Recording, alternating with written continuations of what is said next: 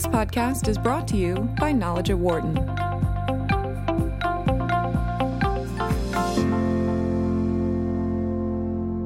Hi, my name is Stephanie Creary, and I'm Assistant Professor of Management at the Wharton School, University of Pennsylvania. And I'm delighted to be here today with Gwen Houston, who is Consultant Advisor committed to issues of diversity, equity, inclusion for over 20 years, she was a business leader and a former chief diversity officer for several global corporations. Gwen, we're so excited to have you here and to learn from you.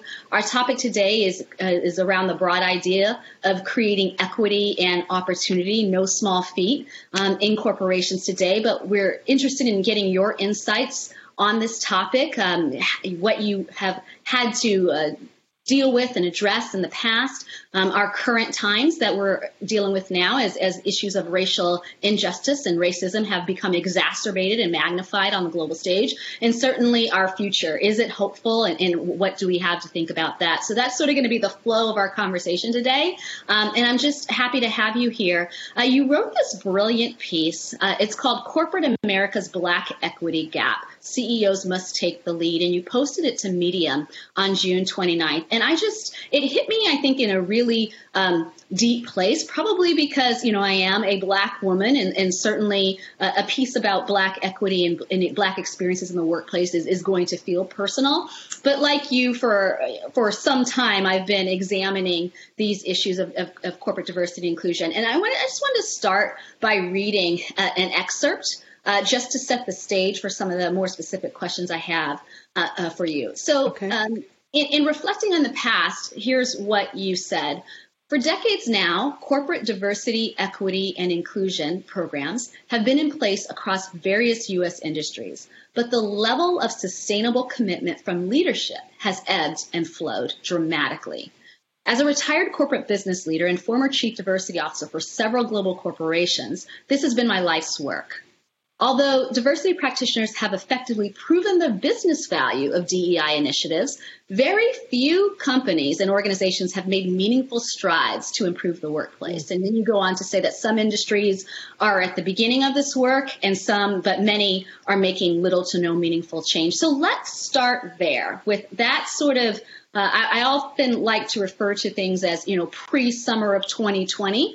That was certainly the situation. Can we talk a little bit about the racial equity problem for Black professionals in the corporate sector? Historically, what is this problem, and how bad has it been? Wow. Well, first of all, thanks for having me, Stephanie. It's wonderful to engage in this type of conversation because it is it's so timely, it's so urgent, it's so relevant, and boy, is it real.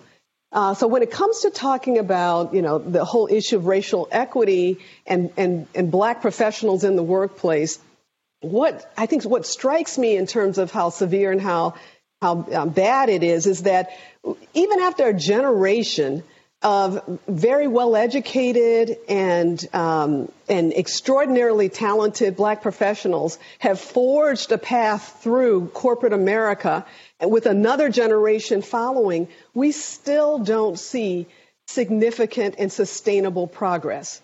Case in point, in 2014, black CEOs made up about 1.5, close to 2% of the Fortune 500. Today, that number is only four black CEOs, making up less than 1% of the Fortune 500 population. So we're not moving in the right direction. You know, we're losing ground and it's this constant feeling of, you know, two steps forward, three steps back. When it comes to to our our success in the workplace, and I think that's what's uh, what's really glaring for me. Also, when you look at the the, the nation's largest uh, healthcare companies, so you have you know CVS, uh, they have no black executives on their senior leadership team. What's interesting is they acquired Aetna, a company I used to work for, which had a, a black CEO and one of the most racially and gender diverse executive leadership teams I've ever worked for. And so, you know, you see that in finance. You've got Bank of America, JP Morgan Chase, Wells Fargo. Um, none of them have black professionals on the executive team. And then let's move to tech, which was my last foray. I retired as, as Microsoft's chief diversity officer. Zero members of the executive leadership team at Amazon, Microsoft, Facebook, and Google. So this it's is a real glaring issue. You know, and I hesitate to ask this next question, especially since you just explained a downward trend um, in, in progress, if even you can sort of make a downward trend sound like progress. Um, right. My question is for you is, and maybe this is part of our lessons learned, right? What practices have, have firms put in place to manage these issues? Because clearly they're they're probably not helping. Would be my right. assumption based on those statistics that you just shared with us. But what have we been doing? What have firms been doing, and and and what's been the challenge here? Well, as you said earlier, they have embraced, I think, to a significant point, the value proposition of diversity, uh, equity, and inclusion. I think that, you know, that being that diverse teams are much more innovative, much more effective at problem solving and creatively anticipating the marketplace than uh, homogeneous teams are. Uh, beyond that, they've invested in, uh, in unconscious bias training. Uh, there has been uh, strong recruiting efforts, mostly at the entry level um, and maybe into early management. There have even been uh, a number of training programs, leadership development programs. There have been employee network groups to really help employees of diverse backgrounds uh, find affinity, help support the organization's business outcomes through recruiting, through retention, uh, through all kinds of initiatives, community based as well. So there have been a lot of things done, but I think what's missing and what, what causes companies to lose um, you know, the progress they've made is that the commitment from the top is not there. And so what you and I both know is that effective DEI engagement is leader led. To be the most progressive, it has to be led from the top. So the message is only as important as the messenger. And that is why my article focused on CEOs have to step up you know, they can no longer defer to HR or suggest, okay, it's let's go do DEI today. Yeah. This work has to be central to a company's culture as well as to as, as mission critical for driving significant and long-term business progress. That's how important it has to be. So let's unpack that a little bit because certainly you held this title of Chief Diversity Officer. Yeah. Um, and rightfully or wrongfully, this is sort of what has traditionally happens and certainly has happened now that there's all of these chief diversity officer roles mm. opened. I guess mm. what would be interesting to understand from your perspective is what are the opportunities and the limitations of that role and how what's the ideal working relationship between the cdo and the ceo because I, I feel like there's a tension and an opportunity there as we're having this conversation about whose responsibility is it right and so I've had the chance to work in companies where the CDO role reported into HR versus reporting into a business president or the CEO. And it's an interesting difference in terms of that reporting relationship. And I'm not so sure I'm on, I lean on the side of having the CDO role always report in the CEO because I think it, to some extent it depends on the maturity of the company's leadership around this topic because I've reported into a CEO who couldn't care less that I was even there and really didn't exercise uh, or engage with me very often because he was uncomfortable with this work. And it was just something that, you know, that the, the leadership team chose to do because I think they were trying to force a lot of, a lot of change in this, uh, this family owned company at the time. What ended up happening though is that the CEO went out to a business roundtable to talk about diversity, never consulted me to say, how are we doing? Give me some talking points, you know, as you would expect, and got blown out of the room by some of the CEOs from major corporations, and this is food and manufacturing, who really were doing some things, you right. know, to the best of their ability, and also were sharing their, their deep frustrations with, you know, their sense of commitment, but not necessarily seeing the, the outcomes they desired. The next thing I know, I came back, you know, I was at the office and I was told, you know, CEO wants to see you. And I thought, I wonder what this is about. Right. And when I got up there, he said to me, you know, how long have you been with the company? And I said, uh, two years. And he said, well, I imagine you're about trying to leave. You know, I, I bet you're frustrated because I've not really connected with you. I've not spent much time with you. And he said, and I just came back from a meeting, and it's sad to say it took my own circle of CEOs to really open my eyes to the importance of this work. And he said, if you stick it out with me, I promise I will make it up to you. And we will drive this deep and, and aggressively. And we're going to start with some, you know, give me five things you would want to see me do tomorrow. If I could, what are you some know, of those things that you told him you wanted him to do? First of all, I wanted him to get a little bit of education. And I always start with that because sometimes, you know, when right, rightfully or, or wrongfully, when CEOs are empowered um, by the board and have high expectations, they tend to imagine they should know everything. And quite honestly, nobody does. And I, I personally, you know, submit to a learner mentality that I'm all about always learning, continuous learning. So I wanted to begin with some key books that I thought were, were important. I also, and, and, one of the books I recommended at the time, this was years ago, was a book by uh, Dr. Beverly Tatum, Why mm. Are All the Black Kids Sitting Together yeah. in the Cafeteria and Other Stories of Race. And I set him up with a mentor, and that mentor was um, Dr. Johnnetta Cole. Mm-hmm. Um, mm-hmm. I had him meet with employee groups and spend time out in the field. And then I wanted him to have a, a deep conversation with me about the strategy. Like, how do we get the leaders to own aspects of the strategy and drive greater accountability at the top of the house. Right. So those were some of the things that, that we immediately began to put into place. So I think that, and he said, I also invited Ted Childs. I don't know if you mm-hmm. remember Ted, who was probably the guru of diversity, chief diversity officers at IBM under Gerstner at the time. And I invited him to come and speak to the executive leadership team. And Ted came in with all of his Tedness, which is profound and um, amazing and uh, awe inspiring. And after he left, my CEO said to me, You know why he's so effective? Because his CEO empowered him. That's what I need to do for you. Right. And boy, was that a turning point and probably one of the best experiences and relationships I ever had with a CEO was in that, you know, in that scenario and, and the, and the aftermath of it. So so a CEO empowerment, endorsement of, of this role and what it can become uh, can be the difference between a highly effective sense of DEI, engagement, commitment, and progress versus one that can hardly get off the ground or is fleeting at best. So it's a lot about that senior executive and CEO accountability and, and uh, empowerment. So before I ask you some questions about that bring us to the current context, I have one more question for you.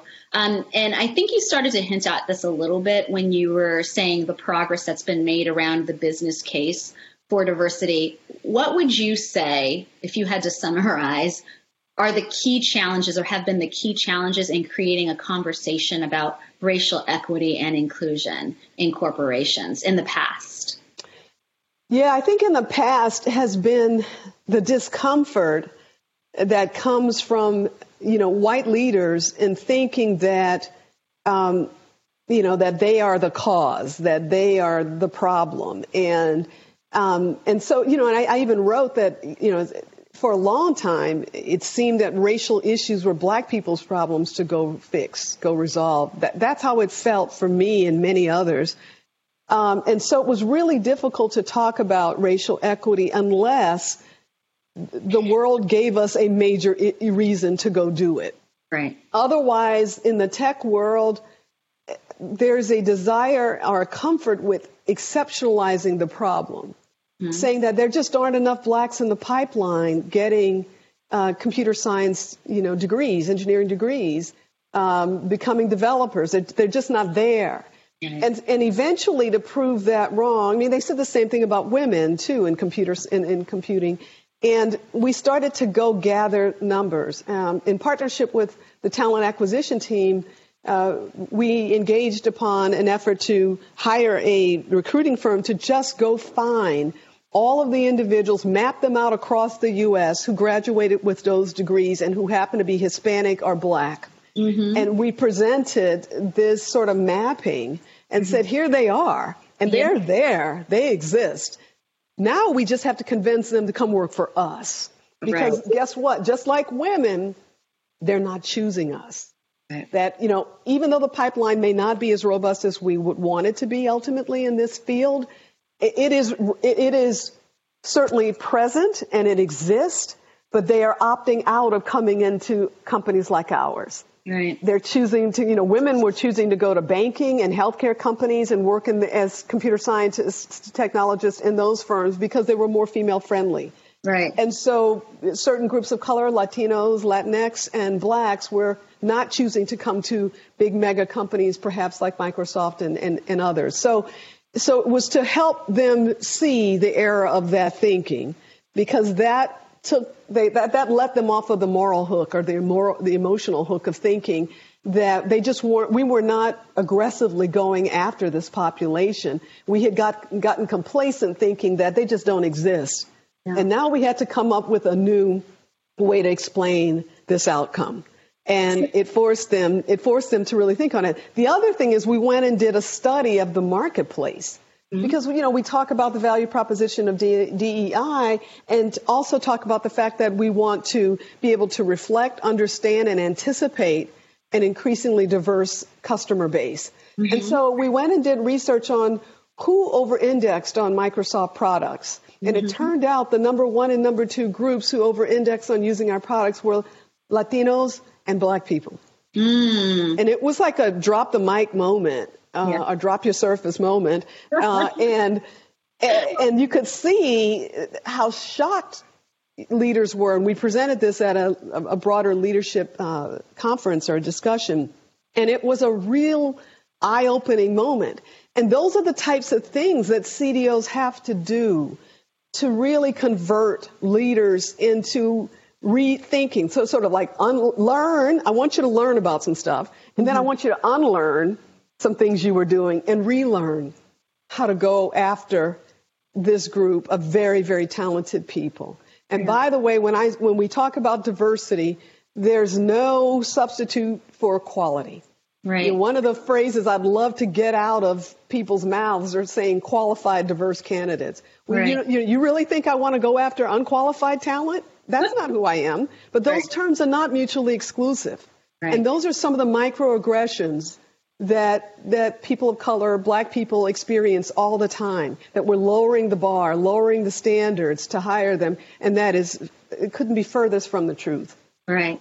So it's interesting as, as I listen to you talk about all this work that you did um, it, from a from a tech space to attract and recruit and bring people to tech. I can't help but um, reflect on how much we've talked about in the context of uh, you know, my own university is, is, how we've seen the shift from students who've traditionally been going to banking and consulting, moving towards tech. So I think, you know, just sort of anecdotally, uh, qualitatively listening to uh, what's been shared with us, I think it, it, there was some effectiveness to this strategy to draw people towards tech. Um, that said, I wanted to reflect back on. Uh, I, I, actually had pulled that same quote that you had started to share about uh, Black people's issues. So I want to read that as I transition us into the present context. And so you write. Um, after years of being told that racism was Black people's issues to solve, this new response of white solidarity is at times disorienting but also cautiously uplifting. It is a time of deep reckoning and activism. I found that very powerful. So I want to, in your own words, and certainly I just gave them some, some of them back to you, is, is how would you describe this outpouring of corporate support for Black racial equality, for Black lives this summer, the summer of 2020? Yeah, it's been it, it's been very difficult to express the myriad of emotions I have had, and I know so many of my friends and colleagues have had uh, as we watched what unfolded uh, in this country.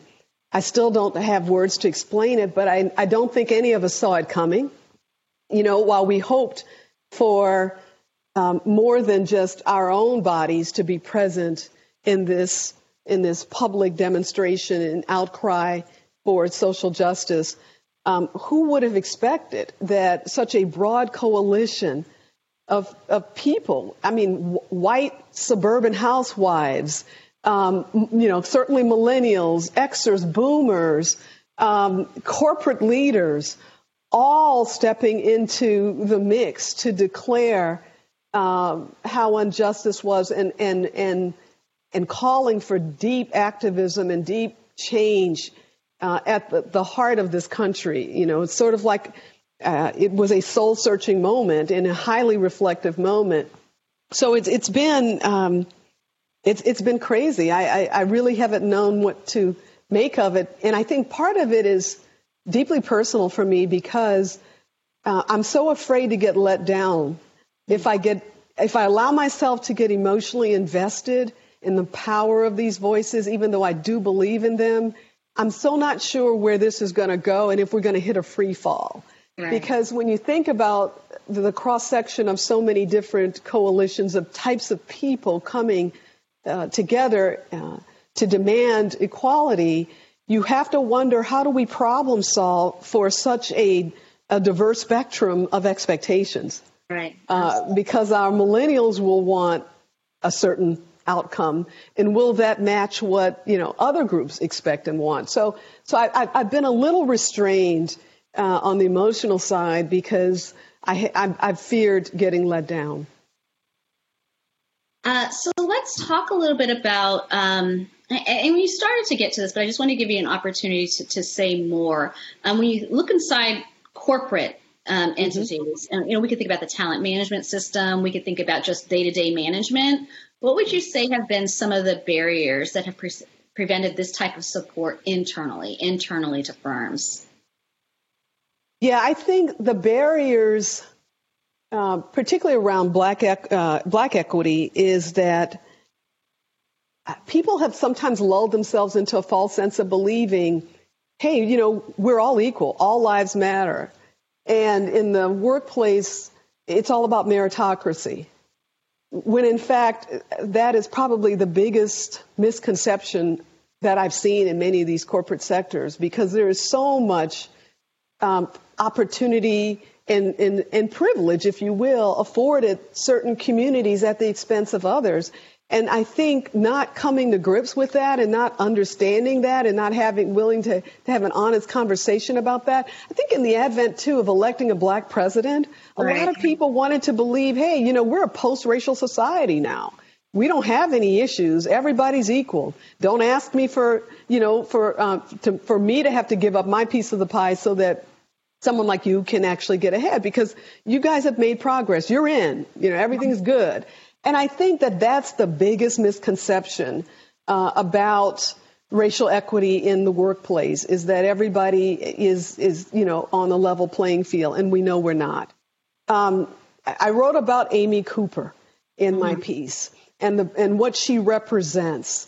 Um, Amy Cooper, for those who, just as a refresher, was the white woman who uh, was in Central Park with her dog, and she came into an area where there was a black man uh, bird watching, and there was a legal leash requirement for dogs, and she didn't have her dog on the leash, and this man asked her to please put her dog off on a leash, and he videoed her ranting at him, and one of her rants was to say, I'm going to call the police and tell them that a black man is harassing me, is threatening my life. Mm-hmm. And, and, and the fact, what's huge about Amy Cooper and her presence and, and, and what she understood was that her behaviors toward this individual were conscious. There was nothing unconscious about her racial rant, right? There was nothing unconscious. But number two, she also understood the power that she had in this position as a white woman calling the police about a black man. She understood all too well that her white privilege afforded her the ability to do that. And imagine the police would just come to her rescue and arrest this guy or worse off, even kill him right there for nothing. But she knew it. And she's a woman in her 40s. And I imagine working in the financial industry, Amy Cooper had an opportunity to recruit, hire, promote, and manage black people. And I wonder how that went. I mean, she's an executive, right? The she was she an executive. She was a VP, absolutely. And it made me reflect on the reality that we have personalities like Amy's and even worse, perhaps, in our workplaces because our workplaces are a microcosm of broader society. What's happening in the world finds its way into the work environment. So we're not on a level playing field. This is not a post-racial society, not when you have a 40-year-old white woman doing what she did, and obviously educated, obviously um, very successful in her professional life. So, so to the extent to which Amy Cooper mindsets or mentalities exist in the workplace, how then could we say that we're post-racial? That everybody's on a level playing field. And I think it's because of that that we see at times black people getting some of the lowest promotions in the company. Uh, when you think about um, um, what we call readiness for advancement, promotion readiness, we sometimes say we'll assess people, you know, ready in two to three years, um, you know, three to five years, you know, or, or longer. And I know in one company, we actually did a study of that, and we began to look at the difference between how um, black and brown people, blacks and Hispanics, or Latinos, um, progressed along those career advancement um, recommendations versus white people. Mm-hmm. And we mm-hmm. often found that if they, if, if for a black person, it was noted that they were ready for promotion in, you know, two to four years. It actually took three to five, or it actually took double. Um, mm-hmm. For them, we could we could see evidence of that with no real explanation for why. Um, so the reality is, is that yeah, we've lulled people have lulled themselves into a false sense of thinking that everything's good and everything's okay. But I have often been in rooms where the conversation allows us, you know, if, if I'm in HR, to look at the data mm-hmm. on performance ratings, if you will, and see where the demo, racial demographic mixes come out. And in many sad scenarios, I have seen situations where uh, black and brown people are in the lower quadrant of those promotion opportunities or those ratings and having to to begin the series of questions like a two-year-old. But why? Mm-hmm. but why is this per- so okay so you say they plateau but why did they plateau? Who was managing them? Did they have a mentor? Did anybody reach out? You know and you start to do that and you can see you're aggravating people because you're forcing them to have to go get a reason rather right. than an excuse to just say, well, you know, they just they just didn't perform, or they're just not a fit. That's the other catch-all phrase for when certain people don't quite measure up, or we're not comfortable with how they show up in the workplace. The excuse again, not a good fit. So there's something that you said that I, I definitely want to amplify. Um, and that is this idea that we don't leave ourselves at home. We actually right. bring those same selves to, to work. And so, whether it's Amy Cooper or somebody else, that's right. If you mm-hmm. see people acting and engaging in racist, sexist, homophobic ways outside of the workplace, it's very hard for us to imagine that they wouldn't be doing those same things inside of the workplace. And when that happens, that's why we have inequity and lack of opportunity. Is, is that fair right. summary of? Absolutely, that's fair. That's very eloquently said too. And I and I think it just what I what I started to do in some companies, again, the education, the book reading, especially if I have senior executive leaders who were not born in the United States, I try to, you know, give them a sense of how can I offer you something that will help you, you know, get a grasp of the magnitude, the gravity. Uh, of you know of racial oppression in this country, and many of them have absolutely embraced the opportunity. And I think what they've come away with, oftentimes, and, and, and I love when they want to have that deep conversation, is how did I not know? How did I not see the, the depth of these inequities in society? How did I not? How did I overlook it? And the truth is, when something isn't your reality, you don't see it when it's not, you know, it's not your perspective. And, and it's like, like anything, you know, imagine, for example, um, someone who has not had an experience with some type of disability suddenly finds themselves wheelchair bound. They start to experience the world very differently. But before, had a person said to them in a wheelchair, you know, I really can't handle this because it's not done this way, it's not done that, it's not, it's not convenient for me, this environment is not inclusive for me. And, you know, you might not be able to understand what they're talking about because it's not your reality. Mm-hmm. What's important when that happens is that you see this as a learning opportunity to broaden your insights and knowledge about things that you just don't know about. You're not aware. You're not, um, perhaps you're not paying attention to some extent. Because I certainly think when it comes to race, I don't know how they don't know it, but okay, um, let's talk about all the things that have happened in the news. And I think for a lot of the scenarios where we see the police issues happening to people, and that's why I, I, like the Amy Cooper example so much because it's not about the police killing black people. Because I think we've almost become desensitized to it as a culture because we see it so much and it's always been out there. And in order to protect themselves emotionally, a lot of people just sort of shut that thing down. But when you have a regular person behaving in this way to a black man for no real reason, it sort of ch- shifts the conversation to wow, white privilege is real and this sense of thinking that her, you know, her her ability to call the police to get this man removed is okay. That what she did was okay. So I think the ability to, to, to help them see, no, this has always existed. You just didn't notice it. But now that you do, you can't unsee this. You cannot unsee it. And it should stay in your mind and it should cause you to look at things a, with a new filter right? It, it, it should change the way you view things going forward.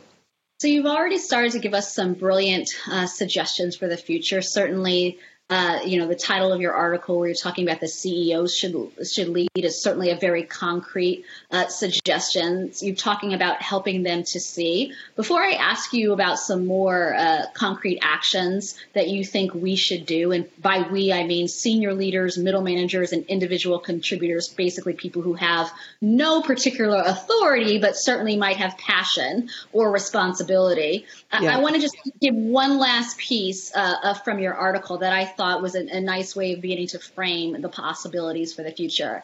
And you said, um, you know, with reference to uh, the CEO, is the very first step these leaders should take in mitigating racial inequities in society is to look inward starting with their own col- corporate cultures. And that struck me, I think, as being very powerful because so much about these statements is reflecting on external society. And I think that is important because, again, I think it helps people to understand is the external world is showing up inside. But I think it's also very possible that we get mm. stuck there, that it becomes mm-hmm. a very mm-hmm. philanthropic um, set of strategic initiatives as opposed to um, you know, retooling um, and unearthing the issues that exist in, inside our corporate culture. So let's talk about cultural change. Let's talk about interpersonal behaviors. Um, how do we begin to think about, from this perspective again of those three groups, senior leaders, middle managers, and then individual contributors? What should be they be doing to to help advance racial equity and inclusion? Well, certainly senior leaders have a considerable amount of power and positioning um, on, on this topic that the other groups don't have. But I think at a base level, all groups need to invest in this effort. Uh, whether you're an individual contributor or a middle manager or a senior leader, d- decide, make the choice to consciously invest in issues of equity uh, for all employees uh, I think, you know, for some reason, and I don't know if this is a, um, if my theory holds water, but I, I kind of feel like if you make the work environment equitable for black people, th- then probably all ships will rise with that one. Because certainly we've seen historically that with initiatives like affirmative action, uh, white women have actually seen the greatest gains as a result of those. So I tend to think that when we focus on racial equity, uh, all all boats get lifted, all all people's lives improve. Um, but I think it's about having crucial conversations. I think the, the, the honest dialogues, creating a safe environment inside the workplace to have these honest dialogues is critical because uh, especially if, when working in very, very large organizations where you have hundreds of thousands of people, you know, there, and you're trying to get a grip around what can you do, uh, how can you help the culture transform to be more inclusive. Um, I do believe that uh, seeing people as individuals and learning their stories, getting to know people, having that sense of connection across a shared humanity makes a huge difference. And one of the things before I left Microsoft that we, we were really invested on trying to do that. And we created with an external consultant uh, an, a learning and development initiative, not a training, a mm-hmm. learning and development initiative called Dialogues Across Differences. Mm. And we used theatrical, you know, people, actors, who were very well honed in HR, policy, mediation, and they would create scenes from the workplace that were very credible and real to our culture mm-hmm. and freeze then the activity on stage at the height of a conflict mm-hmm. and then engage with the audience in what they saw. And now, throughout my 25 plus years, I've worked with a number of theatrical groups. They're not all equal. Mm-hmm. This one was extraordinarily good. It is a facilitated um, scenario as well, and the facilitator plays a, an, uh, an important role with setting the tone in the room and helping to manage the dialogue. Because you can have saboteurs in the audience, like anything else, who really don't want to buy into stuff. But but the level of in-depth tension at times, but deep exposure and learning that took place in those sessions, I think garnered us some of the best applause from inside Microsoft. Um, people said this was the first time that they had had a chance to hear a person share their truth in, in a way that was meaningful to them because they knew this person. They had no idea that they had these lived experiences. So I think when people come together in safe places to have these conversations and their lived experiences are shared in ways that are deep and meaningful and help create empathy in the workplace, then you get somewhere. You kind of break down the silos or the, the, the, the, notion that you already understand what's happening in the world and, and you, you know, you don't want to invest. Um, but I, so I think that, that those, those, those sessions were extremely helpful. We learned to do them virtually and we did them in, on every continent, which is not easy. Um, so I think things like that really, really help. I also believe that at the executive level, having intentional talent talks around black professionals, women, Latinos, um, Asians, all the different groups is important because what I find in organizations where, where particularly uh, black and Latinos are not well represented, no one sees them. Mm-hmm. You know, they can become very invisible. They can become the only one in the team and, and it is a it is an issue with retention because of that, especially in the tech world. Developers coming into large teams, and you're the only woman of color, woman, or black or brown woman there. You feel so isolated, so alone, uh, and it can be really hard early in your career to build the resilience for that. So I think intentional talent talks get to know who these individuals are and stop just looking at the data, looking at spreadsheets and numbers because at the end of the day, and I, I used to say this all the time, hey, they're real people connected to these these decimal points and percentages, and they have very differing experiences in our workplace. And it's so important that we drill down on what that is and not just focus on the numbers. We have to focus on people at individual levels. I think this has been such a wonderful opportunity to learn um, the core set of issues, but also to feel that there are things that can be done. And I love these two examples. Uh, certainly, we've heard a lot about having conversations and why that's important, and we've certainly seen an equal amount of criticism on let's stop let's stop talking and start acting. But talking actually is action, especially when we need to learn, right? We need to understand. Right. Before we actually do. And so I think that sometimes gets shortchanged. And, and certainly, you know, a, a, as a faculty member at, at an institution, we love talking about evidence based practice. And so we love our numbers. But what you're saying is there's a story behind the numbers, and, and let's make sure we've Absolutely. got that right so that we can create um, policies, practices, initiatives that are that are targeted um, for the specific needs of individuals and not just based on our gross estimations. Gwen, thank you so with, much for us. I just um, had one. Go ahead. One quick thing. Sorry to you know to talk about how do we move from you know, from conversation to action, the intentional talent talks are all about getting us to action. Because when you drill down and understand who these individuals are, what they've accomplished in their time at your company or even prior to, and where they hope to go, what, what are their ambitions career wise, then you can be much more strategic in making sure that something great happens for them that we now you know who they are let's go move them forward. And we have in, in some companies taken aggressive action steps and created the plans as here are the here are the ready for promotion now people. They have hit all of the buttons that we've said we needed go promote them within the next month. Here's what you will do. We actually created the action step for the leader and said here's what you will go do now. So that can actually be one of the most aggressive and probably most successful approaches because it's it is evidence based and now it helps the leader know how to go move forward with the right steps. And uh, and it was one of the most I think successful initiatives that I had seen in my career. Fantastic. Gwen, thank you so much. Your your time, your expertise is absolutely an invaluable resource for us all. I look forward to continuing to engage with you um, around the topic and seeing all the great work you're doing. So thank you again. And, and again, the article that Gwen wrote is called Corporate America's Black Equity Gap CEOs Must Take the Lead. It was published on Medium on June 29th, 2020. Um, have a great uh, afternoon, Gwen, and I'll talk to you soon. You, you too. Thanks so much, Stephanie. Enjoyed it. For more insight from Knowledge at Wharton, please visit knowledge.wharton.upenn.edu.